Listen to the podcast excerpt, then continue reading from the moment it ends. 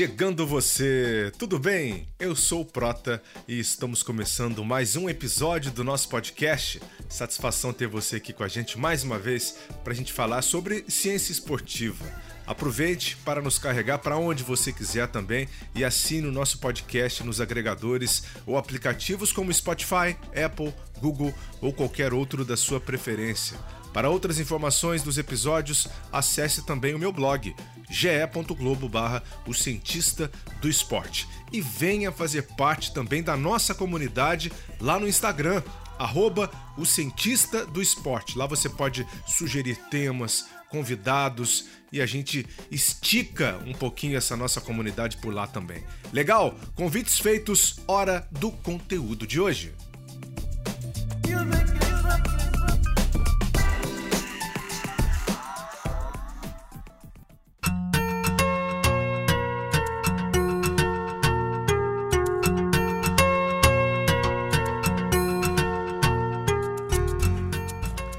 Hoje eu trago uma entrevista para você especial. Você vai conhecer a história de Bianca Miarca. Além de professora da UFRJ e pesquisadora no Laboratório de Psicofisiologia e Performance em Esportes e Combates, ela foi atleta do Brasil de alto rendimento em duas modalidades, no judô e no remo, representando as seleções brasileiras, então, em competições internacionais, como no Pan-Americano de Lima de 2011, por exemplo. Conversamos sobre sua vida de atleta, os desafios de conciliar tudo isso com a vida acadêmica e sua paixão e foco nas pesquisas, a luta. Conheçam a cientista da luta a partir de agora.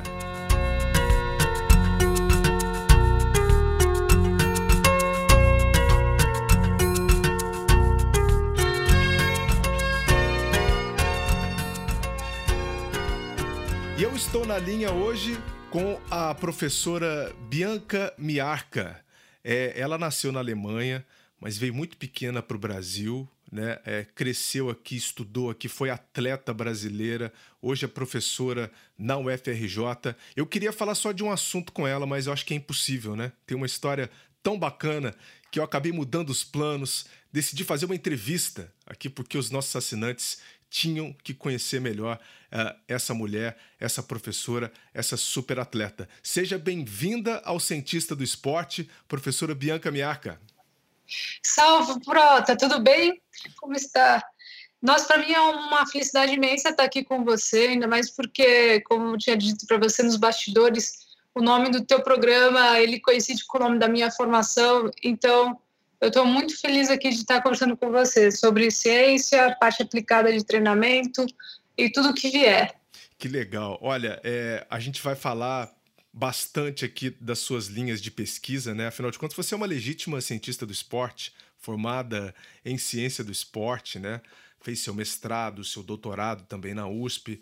É, mas antes eu queria passar um pouquinho pela sua história, que, que ela é muito legal e ela pode ser muito inspiradora para muita gente porque você, além né, de ser professora hoje, ser uma pesquisadora, você passou pelo esporte de alto rendimento, né? Queria conversar um pouco com você sobre isso, porque você começou uh, como uh, judoca, né? Você se desenvolveu muito no judô e chegou até a compor a seleção brasileira, não foi, Bianca? Conta um pouquinho pra gente como é que foi essa história, como é que foi seu desenvolvimento uh, nessa, nessa arte marcial no judô. Prota, vi que você deu uma investigadinha, né? Exatamente. Eu comecei como praticante de lutas, né? Quando era criança, no judô, especialmente. Mas eu tive a sorte de ter dois professores fantásticos na época que eu iniciei, que foi o professor Shinohara, que é um mito dentro da seleção brasileira, né?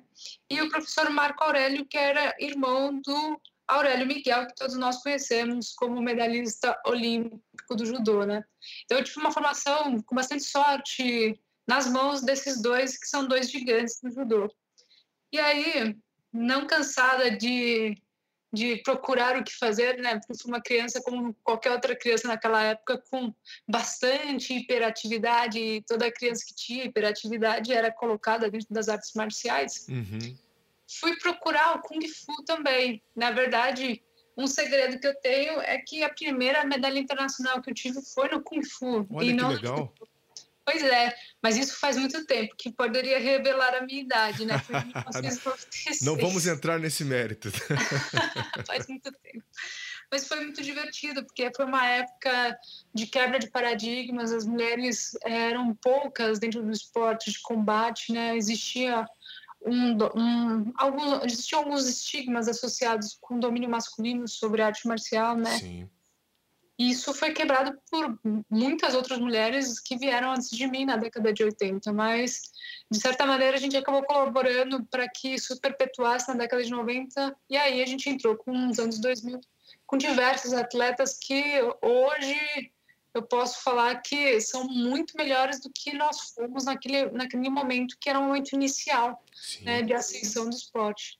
Você vê hoje, temos aí várias medalhistas mundiais, medalhistas olímpicas aqui no judô, e que hoje fazem a história do judô cada vez mais brilhante, né, tanto no Brasil quanto no mundo.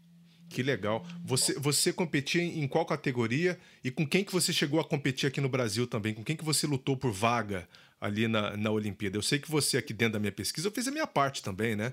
Como, eu percebi. Como amante dos esportes, né? É, você foi uma atleta reserva na Olimpíada de Atenas, certo? 2004. Né? Como é que foi essa história? Com quem que você competia por vaga aqui no Brasil? Na verdade, eu comecei a tentar entrar na seleção desde cedo. Acho que eu diria. Não, cedo não, né? Porque naquela época não existia muito essa distinção entre as juniores e as seniores. Então ficava tudo muito misturado, assim, para a disputa de entrada na seleção.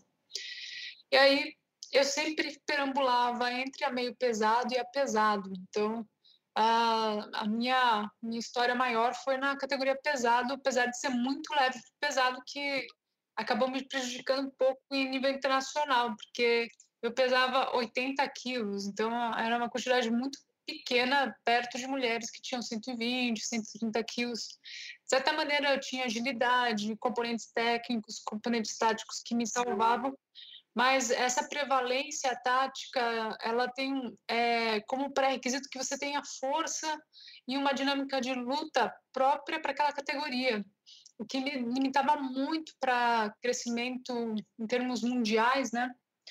É, para ter ascensão de medalha, medalha mesmo, pódio mundial e olímpico. Então, certo. ficava perambulando entre pesado e meio pesado. Então, existiam atletas que eram muito habilidosas né, nas duas categorias, até mesmo foi a época de consagração da de Nancy, né? Então, era uma atleta muito forte e muito habilidosa. E no pesado a gente tinha a Priscila. Priscila também fantástica na parte técnica, tinha um é, de Asharai, que eu lembro até hoje, e o Ultimato, que quase quebrou uma costela minha. Então... Olha isso! Numa seletiva mundial, acho que ele foi até o final. Eu estava com a mão quebrada nessa seletiva. E aí eu fui mesmo assim para a competição, mas não me dei tão bem assim quanto eu esperava. É, na verdade, eu não me esperava, eu esperava me dar bem com a mão quebrada, mas como eu tinha quebrado a mão, eu acabei indo do mesmo jeito e tentando lutar pela vaga. Minha nossa. Judoca é muito casca grossa. O Flávio Canto também tem umas histórias. O nosso querido Flávio Canto, né? Ele, ele, ele, é sensacional. Ele é sensacional. Ele tem umas histórias também de superação, né? De já ter lutado com o braço uh, praticamente quebrado também, né? E, uhum. e conseguir vencer luta. É, é assim, é, eu tenho o máximo respeito ah, por todos os lutadores, independente da arte, né? Independente da modalidade. Porque... Uhum é, é, é, nesses momentos né, que o lutador ele, ele se mostra diferente, né? Porque a lesão ela é algo presente na vida dos lutadores, né? E muitas das vezes você tem que competir com dores nos pés, nos joelhos, nos ombros, enfim. É, é a lesão ela é praticamente a sua companheira diária também, né, Bianca? Isso te atrapalhou muito ao longo da vida? Olha, é como você disse, Prota, a gente se acostuma com a lesão semanal, assim, cada semana é uma, né? É.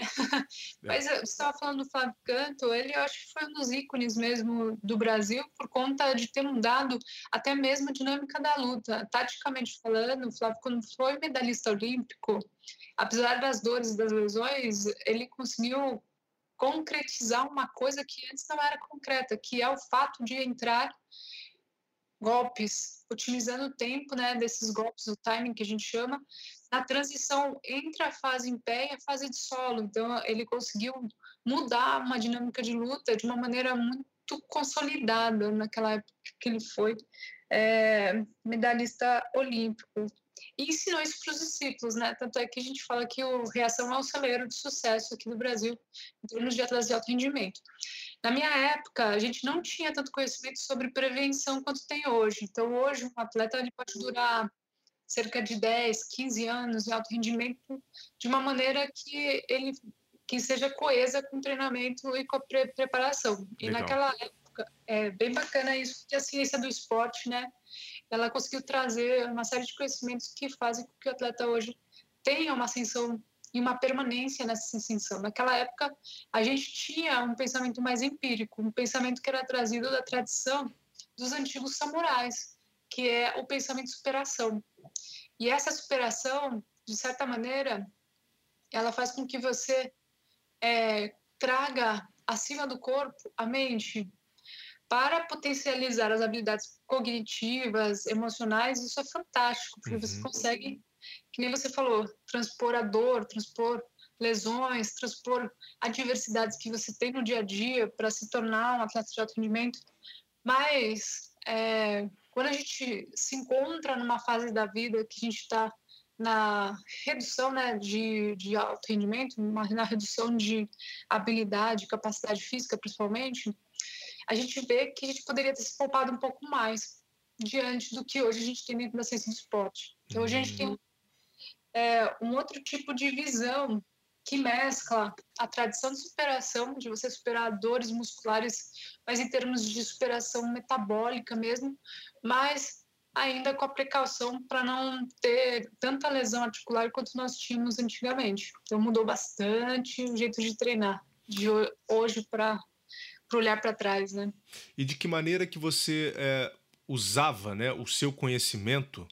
Porque acredito que ao longo uh, da sua fase competitiva você estava estudando, né? Você já tinha uh, uh, os seus pensamentos aí de seguir uma carreira acadêmica, talvez, né? Como que você usava esse conhecimento, né? Da, da, da faculdade ou já o, dentro do seu pensamento crítico eh, em relação àquilo que você queria para sua vida, né? Como que você trazia isso para dentro do esporte? Você se beneficiava também desse conhecimento adquirido dentro da sua formação? Sim, Prota. Você falou tudo.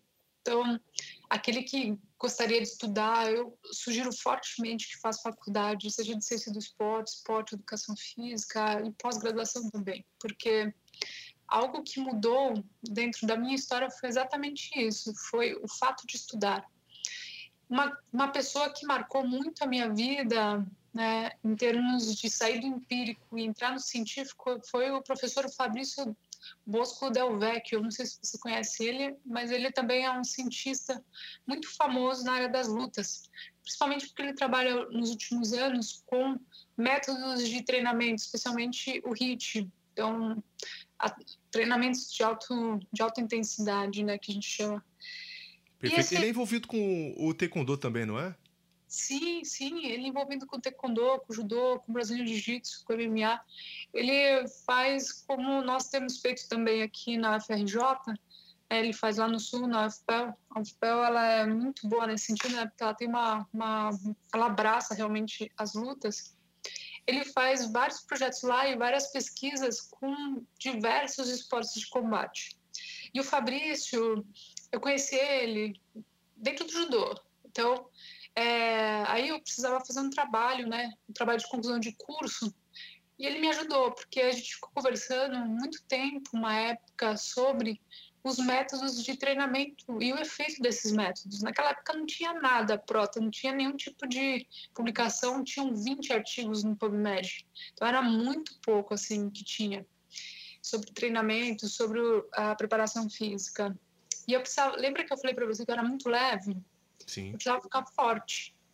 E aí eu comecei a estudar os métodos de treinamento para potencializar a velocidade e a potência saiu aí o primeiro artigo internacional, né, numa revista de alto fator de impacto na nossa área, que foi o PAP, né, potencialização pós-ativação para o judô. E a gente conseguiu observar que treinamento de força, assim como outros métodos, métodos pliométricos que nós chamamos, eles conseguem potencializar principalmente a fase inicial do combate.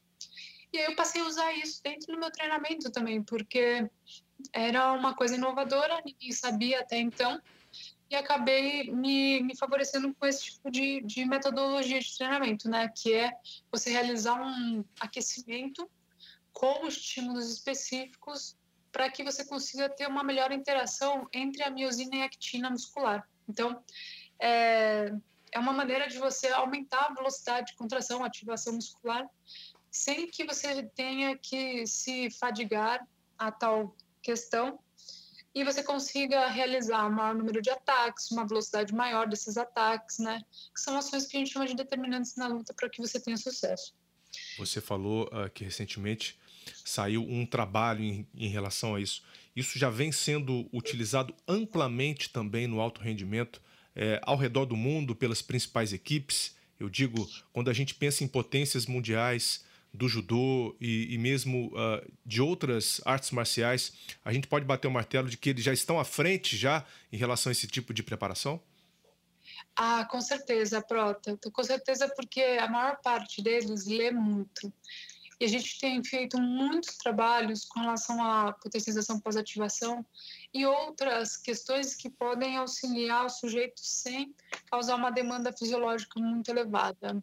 Atualmente, nós temos trabalhado aqui no Rio de Janeiro, por exemplo, com estimulação cerebral, através de neurofeedback e estimulação magnética transcraniana e estimulação transcraniana corrente contínua. Eu acho isso fantástico. A gente já abordou isso aqui no Cientista do Esporte. Ah, já? já abordamos aqui. É, é, um tema fantástico que, aliás, não cabe em, em um só episódio, né? Não, é Ele não cabe. Ele é muito profundo para modalidades táticas como o judô, o brasileiro jiu-jitsu, taekwondo e outros esportes de combate, é o que há hoje para melhorar a velocidade da resposta durante o combate. Porque nós estamos chegando no limite do corpo, né? Então agora a gente tem que ir para o cognitivo, cognitivo e emocional, digamos assim. Muito bom. Olha, é, é, já estou sentindo aqui que a gente já está tendo uma aula diferente com você, aprendendo ou uh, tendo uma visão diferente, né, em relação ao mundo da luta. Tô gostando. Mas saindo um pouquinho da luta, a gente vai voltar para a luta. É, você não ficou só no judô, né? Você fez também depois uma transição para um esporte completamente diferente. Você sai de uma modalidade uh, de combate, né? E vai para o remo.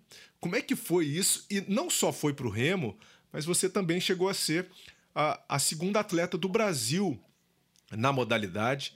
É, você chegou a competir junto com a, com a Fabiana Beltrame, né? Foi, foi. A gente treinava junto, jogos vorazes. Como que você fez isso? Como é que você fez essa transição? Se foi fácil? Quais os conhecimentos que você levou consigo para se desenvolver uh, no remo? E por que que você foi para o remo também? Eu acho que é uma pergunta super pertinente. É, essencial. Essa pergunta foi uh, foi o que me fez fazer transição e o que fez, me, me fez parar com o judô. Quando eu me apaixonei pela ciência, que nós estávamos conversando, né, com esse trabalho, eu fui procurar o professor Emerson Franchini, que realmente é um entusiasta né, das ciências associadas com os combates, para poder promover um mestrado, doutorado. Mas naquela época, pronto, eu tinha parado de treinar e lutar judô em competição por conta de lesões no joelho. Assim, eu tive várias lesões e rompi completamente o cruzado anterior, né, dos dois joelhos. Eu não tenho até hoje. Até hoje é uma, uma cirurgia emergencial que eu não fiz ainda, mas eu vou fazer uma hora. Eu Olha, eu também não tenho, tá? Se, se te ajuda, eu também não tenho Obrigada, uh, no joelho direito. Estou me sentindo reconfortada agora, já que você falou. E e essas lesões de joelho, né, elas são muito complicadas, porque além dessas lesões né, dos cruzados anteriores e também cruzado lateral de um joelho também medial, é, tem lesão de menisco, cartilagem, tudo isso acabou me levando a parar com o judô, porque que a gente estava conversando, cada semana era uma lesão no joelho, então é, naquela época a gente não tinha muito conhecimento para saber que não podia bater tanto o joelho no, no tatame, porque para nós aquele tatame de palha duro ele amortecia, mas em longo prazo você observa que não é uma realidade, né, em alto rendimento. Aquele tatame ele não é utilizado mais, né? E naquela época nós fazíamos 500, 600 entradas de golpe batendo no joelho diariamente.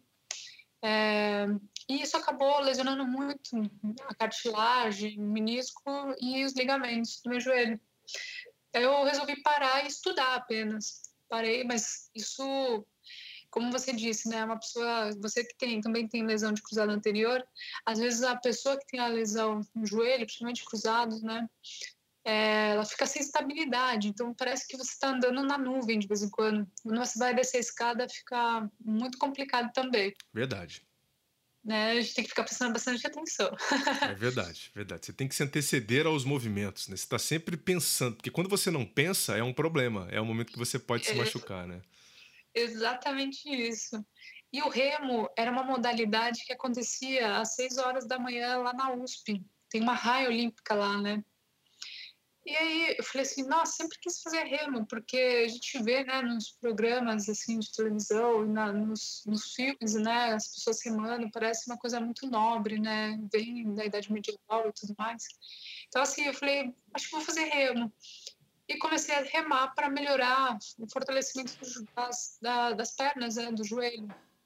Só que assim, é, como eu já tinha, tinha acabado de sair do judô, ainda existia um resquício de capacidade de aptidão física, e, então tinha um pouco de força, velocidade, resistência, que são capacidades né, que são utilizadas no remo também. Mas que você acumulou ao longo de todos os anos de prática, né, de, de treinamento.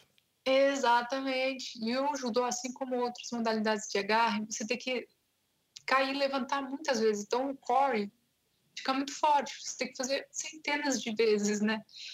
É, e a, o, apesar de serem muito distintos, né? O remo do judô, o judô, o judô é aberto, o remo é fechado, o judô tem cinco minutos, o remo tem uma quantidade maior de tempo, né? De treinamento e tudo mais. Eles são muito similares em utilização de core. Então você puxa, você lança o barco como se você estivesse lançando uma pessoa. Uhum que eu fazia? Eu me lançava para trás. Então, esse era um movimento que eu realizava dentro do barco. Funcionou tão bem que me levou né, para final do Pan-Americano, levou para as Copas do Mundo, para o Mundial. Né? Eu cheguei a ser ranqueada como a terceira do mundo em 2013, né, que foi o ano que eu saí para muitas competições internacionais e estava fazendo doutorado ao mesmo tempo. Foi um ano muito intenso. Minha Nossa Senhora! É, foi. A vida pessoal vai para o espaço, viu? Mas vale muito a pena para quem quer seguir vida acadêmica e atlética ao mesmo tempo. Existe uma relação muito boa, né? Muito, é muito orgânico quando você consegue aplicar na prática o que você aprende na teoria. Recomendo. Que legal, que legal, que legal. É, em 2011 você foi para Guadalajara, né? No Pan-Americano. Isso. Em 2013 você inclusive chegou a conquistar né, a, um título no, no single esquife aberto, né? Você foi a primeira brasileira, né, numa competição continental, né? É, a primeira esquifista da história, é, da história do Brasil a conquistar o primeiro, primeiro lugar no esquife. Que coisa. Foi, é, foi legal, foi divertido, porque era que a gente está conversando, tudo que a gente estudava, a gente tentava aplicar. Então, foi emocionante, porque eu, na verdade, eu tinha que fazer estágio na USP, dando aula, né? Então, eu ficava metade do tempo na USP estudando e treinando, e aí eu pegava o ônibus, vinha para o Rio de Janeiro e treinava nos outros dias no Rio de Janeiro. Então foi uma coisa bem intensa. Você, você era praticamente uma cobaia de si mesma, né? É, exato. Aprendia, exato. lia e aplicava em você aqueles conhecimentos eu sempre ia fazer a, a revisão, revisões né, sistemáticas do remo também para entender um pouco mais sobre modalidade é, e aplicar. Né? Então, eu mexia sempre na alavanca do barco, porque eu sou pequena para esquifista, né? Então, sempre estava mexendo na alavanca do barco, olhando para o técnico. O técnico falava: Você pensa demais, você pensa demais. senta e empurra o barco, Xoxô, ele é uma pessoa sensacional também. Então, é, me ensinou muito a parar de pensar e viver um momento atual. Isso foi muito relevante na vida, tanto pessoal quanto de atleta. Viu? Que história uh, inspiradora, né? É uma história inspiradora, é um exemplo, como eu falei no começo. Acho que você pode tocar muita gente também. É, é, eu, eu faço a cobertura do UFC, né? Pelo combate.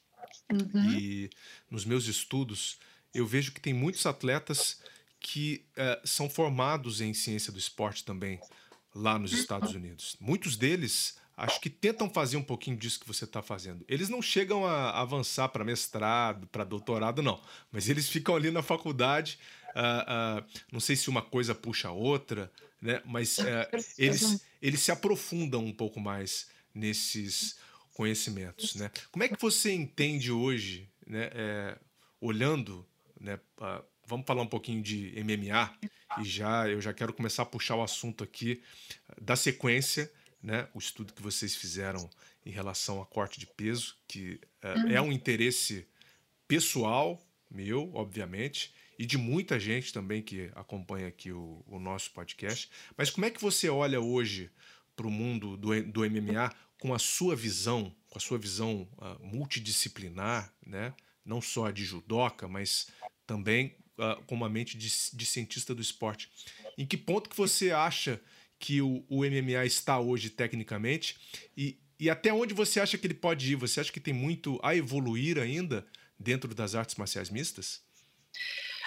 Pronto, essa é uma pergunta sensacional, porque se a gente for avaliar do momento que surgiu o MMA até hoje, com certeza é o esporte de combate que teve maior ascensão mundial, né, comparado com os outros esportes. Não estou falando no, só no meio acadêmico que tem tido um advento muito grande, né, de pesquisas e tudo mais. Ainda mais, como você falou, vários atletas, técnicos e pessoas envolvidas têm uma formação que está se tornando cada vez mais especializada. Muitas vezes o que é feito não é falado, não é publicado. Por exemplo, a gente usa muito inteligência artificial, machine learning, para aposta, mas isso não é falado não, não é publicado em artigo. Esse tipo de probabilidade de sucesso ainda não é publicado em artigo. Uhum. Isso, na verdade, só constata uma real circunstância do MMA, que ele está cada vez mais homogêneo. Então, agora, para você conquistar um mundial, é muito mais difícil do que quando começou na década de 90. Então, o MMA no meu, no meu, na minha ótica, né? É uma modalidade que atrai muitas pessoas, muitas pessoas é, se interessam pelas publicações que ocorrem né, dentro da modalidade, ainda mais porque vale financeiramente o advento do, do, do, seu, do seu atleta, ele tem um valor agregado financeiro. Então, esse esporte de combate ele é um trampolim para aqueles que nasceram em classe D, E, C a classe A. Então, para quem já tem a resiliência do dia a dia, a robustez mental que o Brasil, por exemplo, é, enfrenta, né? As pessoas mais pobres do Brasil normalmente enfrentam no dia a dia perturbações diárias, uma questão de superação. Aí é sim superação real, né, do dia a dia. E a luta acaba tendo sendo uma, um método de catarse, né? método de é, sublimação daqueles problemas que a pessoa enfrenta, né? Se você for na comunidade, você vai ver que os lutadores de MMA muitas vezes utilizam a luta para reduzir problemas internos e poder melhorar a condição né, de saúde mental efetiva, se a gente for observar do ponto de vista é, científico do que é aquilo, do que é aquele, a representatividade daquele fenômeno. Perfeito. Mas uma coisa que acontece também é o advento desse sujeito para o alto rendimento. Então, ele sai de uma condição que ele vivencia diariamente dentro da comunidade, de adversidade é, não sistematizada, para um esporte de combate que é sistematizado. E dentro daquele esporte de combate que é sistematizado, por mais que não pareça, o MMA ele tem um sistema próprio, uma dinâmica, e essa dinâmica ela é modulável e modifica muito com o contexto. ele passa essa dinâmica, o que aparentemente faz com que aquele, aquelas habilidades que ele já adquiriu na vida dele se pronunciem. Então, se a gente observar o Brasil, o Brasil ele tem o advento dos atletas pelas próprias habilidades de aptidão física, né, que são atletas muito fortes, muito habilidosos fisicamente falando, e também pelas habilidades emocionais e psicológicas. O que os Estados Unidos e outros países têm? Uma habilidade de ler, habilidade em pesquisa. Então, quando a gente pega um atleta do Brasil, você vai ver que a sistemática dele é mais intuitiva e é, é um atleta que normalmente chega no combate com mais voracidade. Uhum. Quando, quando você observa um atleta de fora, ele chega no, no combate já com um sistema tático pré é, indicado pelos, pelos técnicos, né? O Brasil ainda está adquirindo né, essa interação da, das, dessas habilidades, né, do potencial cognitivo, emocional e físico do atleta com esse potencial tático. Então ainda existe é, ainda está em desdobramento nessa sinergia entre esses quatro fatores. Muito bom saber disso, até porque o, o, o brasileiro, né, é, quando ele vai lá para fora, né, ele, ele se desenvolve muito por todos os recursos que ele encontra, né, pela estrutura das academias. Lembrando que o Brasil uh, foi quem inventou esse esporte, né, e houve uma inversão, na verdade, uh, desse potencial. Né? O Brasil era a referência em treinamento uhum. aqui, é, e isso migrou para os Estados Unidos, certo? Inclu inclusive a mão de obra, né? Inclusive, os brasileiros também compõem uh, muitas das equipes norte-americanas. A gente pode falar de várias aqui. Eu acho que não tem uma equipe norte-americana que não tenha um brasileiro, por exemplo, no jiu-jitsu, né, uh, ou na parte de treinamento mesmo, no geral, uh, contribuindo de alguma maneira. Um outro ponto importante que eu já quero trazer aqui com você, acho que essa leitura, essa sua leitura, ela é muito legal. O Brasil ainda pode crescer muito. O Brasil ainda tem um potencial grande, certo? Com certeza. Nossa, é o que mais tem. Quando a gente entra numa academia de que tem MMA, a gente consegue observar muitos potenciais eu não sei se acho que até uma sugestão, se você quiser entrevistar a Renata Castro, nós acompanhamos várias avaliações físicas de atletas de alto rendimento do MMA lá no laboratório. O potencial físico deles é super elevado. Então, assim, é, chega a uma equivalência com atletas que são atletas olímpicos, em esportes de combate olímpicos. Então, quando a gente observa esse alto rendimento, né, esse pré-requisito para entrada no alto rendimento muito disponível, isso já consolida algo que você acabou de falar, que o Brasil ele tem tudo para poder ter maior ascensão é, com se houver né, essa sinergia que, os, como você disse, a maior parte das pessoas que já observaram que deve existir essa sinergia entre a ciência do esporte, especialmente a condição técnico-tática, né, que precisa ser muito melhor estudada do que hoje é pelos técnicos em geral, essas pessoas elas são exportadas para os Estados Unidos porque financeiramente rende mais mesmo. Sim, claro, com certeza. Com certeza. A gente tem hoje campeões do UFC, né? Nós temos a Amanda uhum. Nunes, que é um fenômeno, de fato, a, a, a maior de todos os tempos né, no MMA, campeã de duas categorias.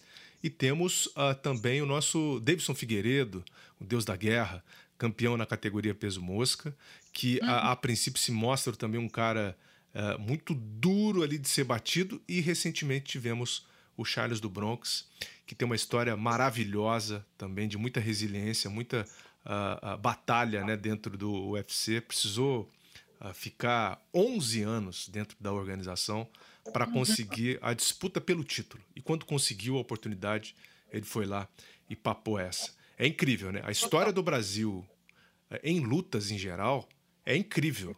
É incrível. É, maravilhoso. O Brasil ele tem uma, uma, uma, quantidade de mistura, né, de genéticas que a gente consegue aproveitar muito na luta. E você falou da Amanda, né, que é uma lutadora que foi é, duas vezes campeã no peso galo aí. Eu acho que a gente pode tomar ela como exemplo de onde investir.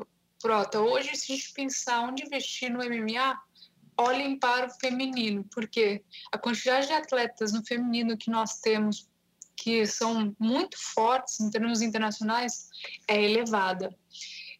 Lógico que os atletas masculinos eles são excepcionais do Brasil, eles fizeram a história do MMA, né? Inicialmente, depois, quando entrou o feminino, existiu uma transição muito positiva.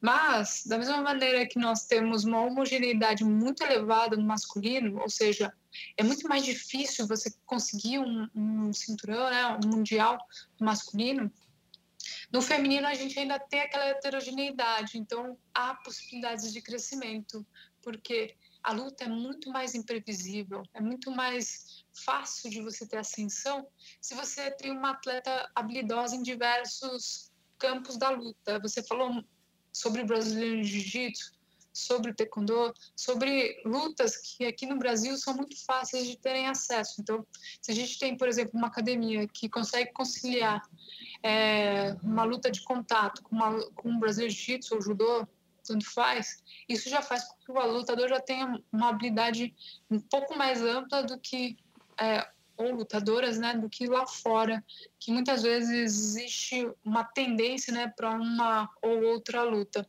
E aí ele se torna mais ergonômico. A gente fez um artigo recentemente comparando, né, atletas mistos com atletas de contato e atletas que têm né, dominância no grappling. E a gente consegue observar que o atleta que consegue ter maior habilidade, tanto no grappling quanto no contato, esses atletas têm uma ergonomia melhor na luta, ou seja, eles conseguem economizar mais energia para chegar no mesmo, no mesmo sucesso.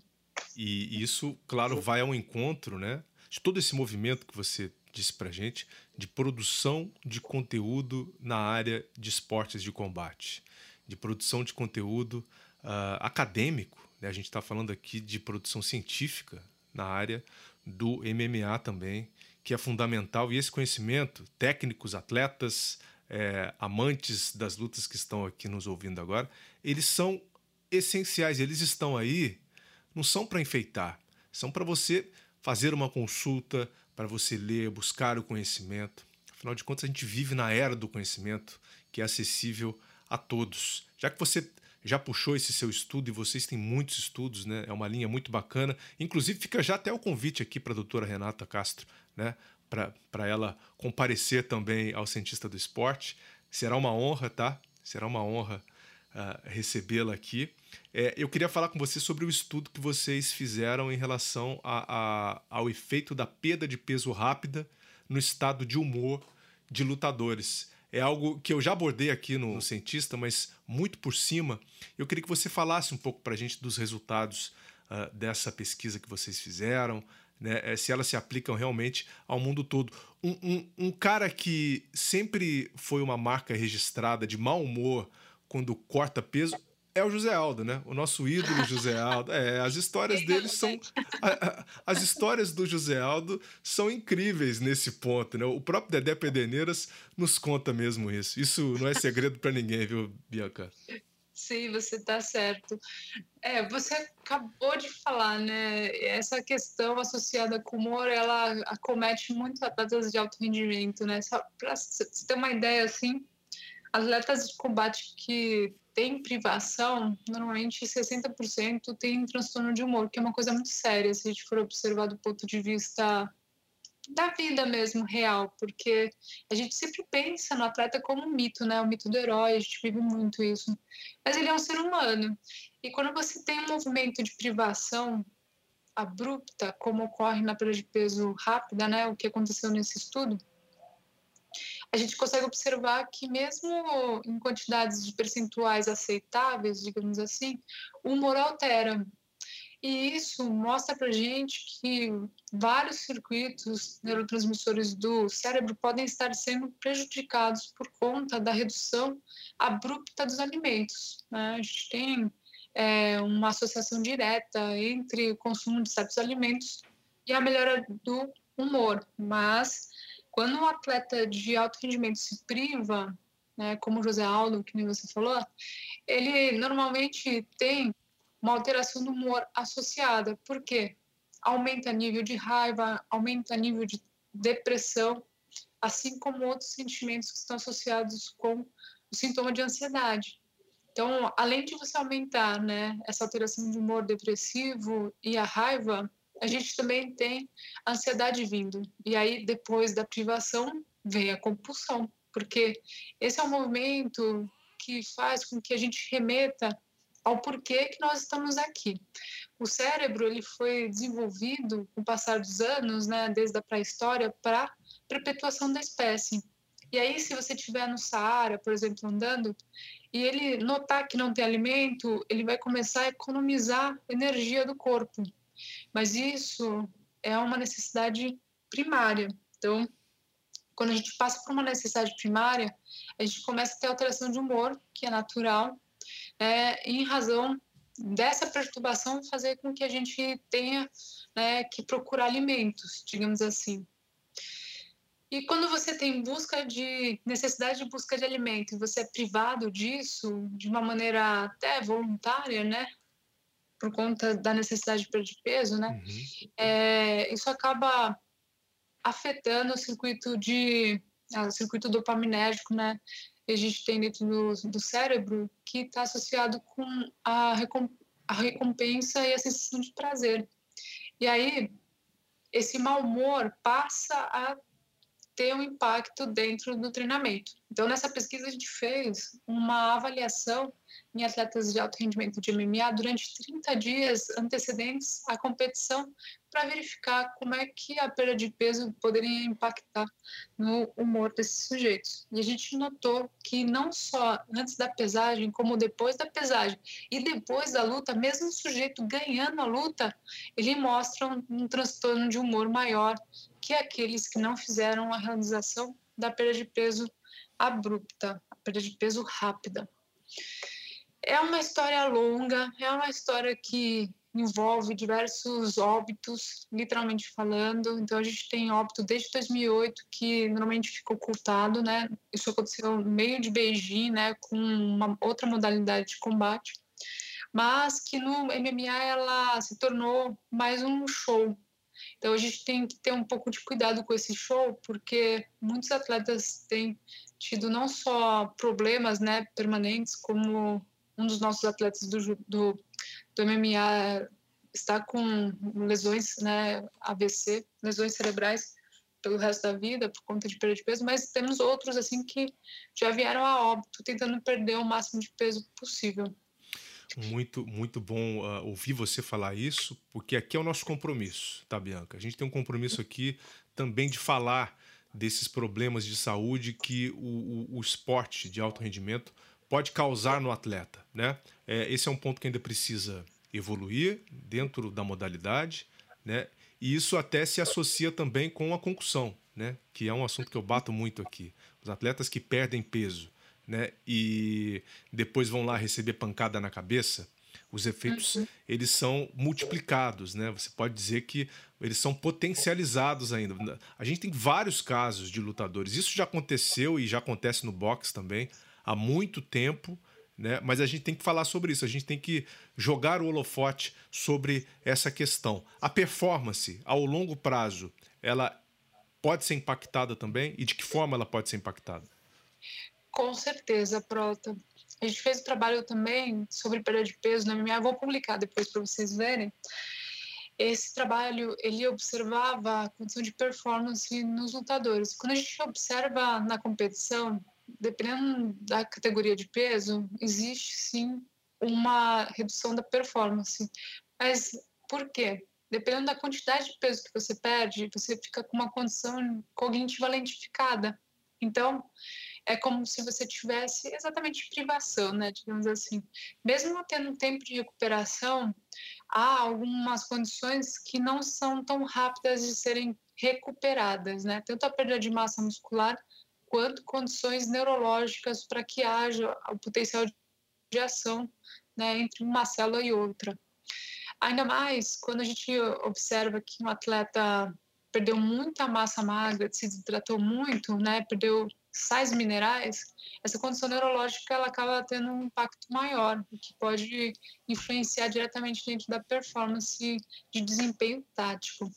Mas, por outro lado, também temos aí, durante o treinamento, a questão do transtorno de humor que nós estávamos conversando. Com certeza, um atleta com depressão, raiva e ansiedade, ele vai ter uma confusão mental muito maior. Então, para você elencar o que é prioridade dentro da luta, fica muito mais difícil. Então, você vai soltar um soco, qual vai ser o momento de soltar esse soco?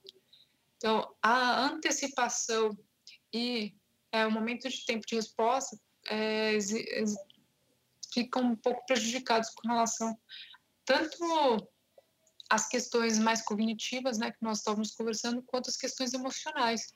se você está confuso, você não consegue saber qual caminho é, cursar dentro da luta para poder chegar no, no sucesso.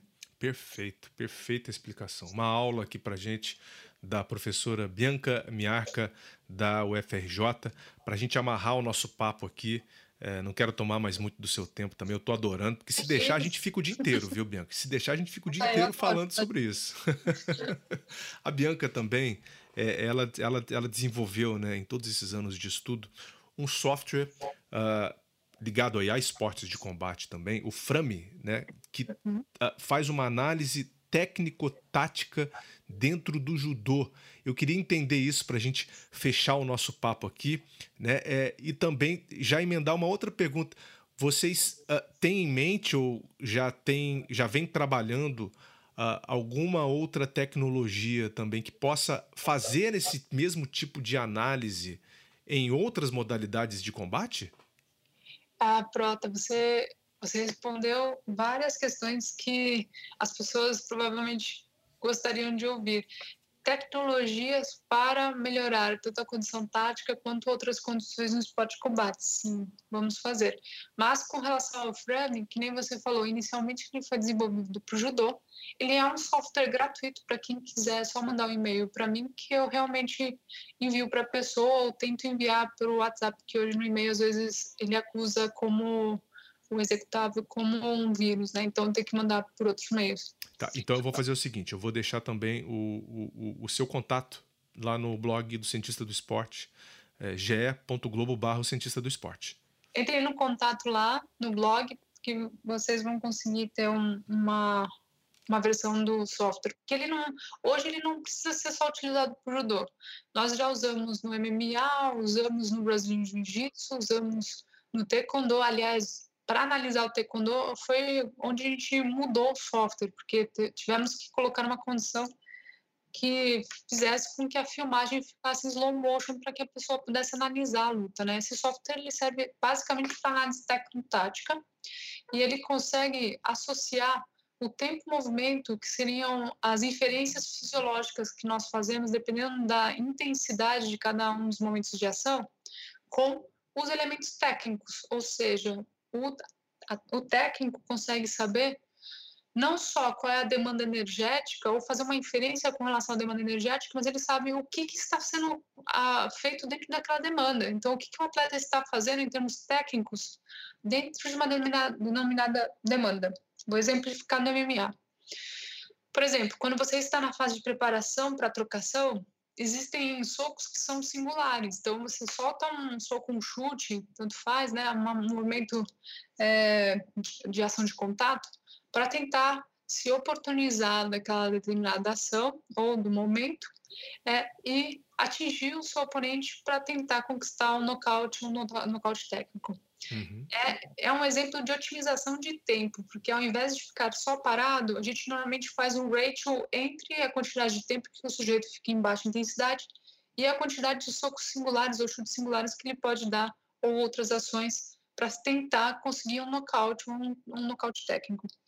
Mas ele também consegue mostrar a temporalidade de trocação efetiva, o quanto de tempo os atletas estão em alto, alta intensidade na luta, né? no momento que você está próximo do outro atleta, realizando ações de ataque, o outro está tá realizando ações de defesa, e aí ele consegue mostrar quanto tempo você fica naquela ação, né? Quanto tempo e qual é a frequência de ações que, que ocorrem, ou seja, é possível realizar com esse software uma condição paralela no treinamento de prática contextual em circuitos de treinamento, em modelos de preparação física na musculação, assim como treinamentos técnicos, táticos específicos para a modalidade. Para entender a demanda daquele atleta no combate e o que, que você precisa fazer no treinamento para suprir aquela demanda, né?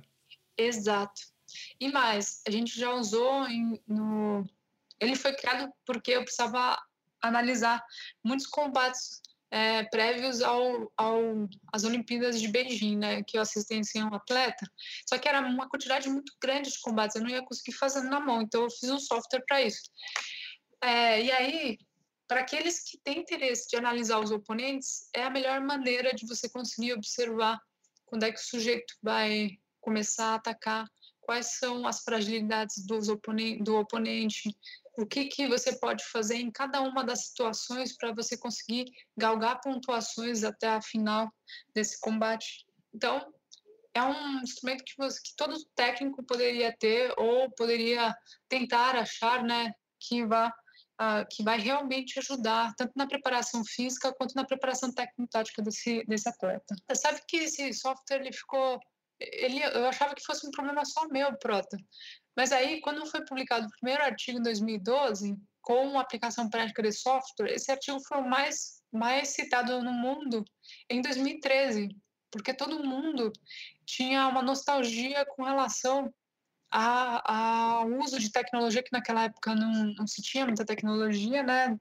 Eram meados de 2010, então as pessoas, elas era um outro momento, né? A gente não vivenciava esse momento cheio de aplicativos, e softwares para realizar é, diversos protocolos e preparação física. Então foi muito legal mesmo essa, essa tecnologia.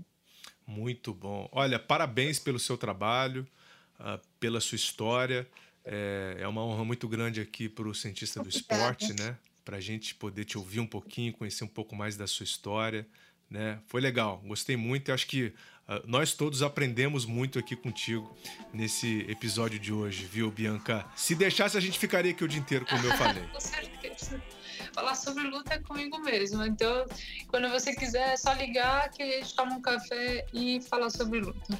Maravilha, aqui conosco, muito obrigado então, professora Bianca Miarca. Até a próxima! Até a próxima. Um abraço a todos. Valeu, aqui no Cientista do Esporte.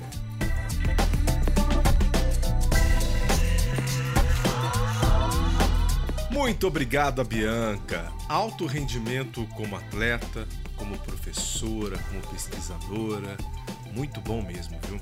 É, olha, se você conhece história semelhante, você pode sugerir aqui pra gente também no Instagram, arroba o Cientista do Esporte que eu vou atrás para a gente conversar.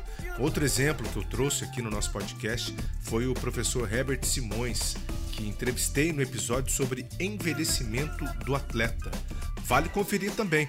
Ele também é atleta, ele compete ainda, né, no Master do atletismo uh, na corrida com barreiras. É, é, muito bacana essa história. Olha, eu vou ficando por aqui. Te agradeço demais aqui pela companhia e pelo prestígio. Semana que vem tem mais. Um grande abraço e até lá. Vida longa aos cientistas.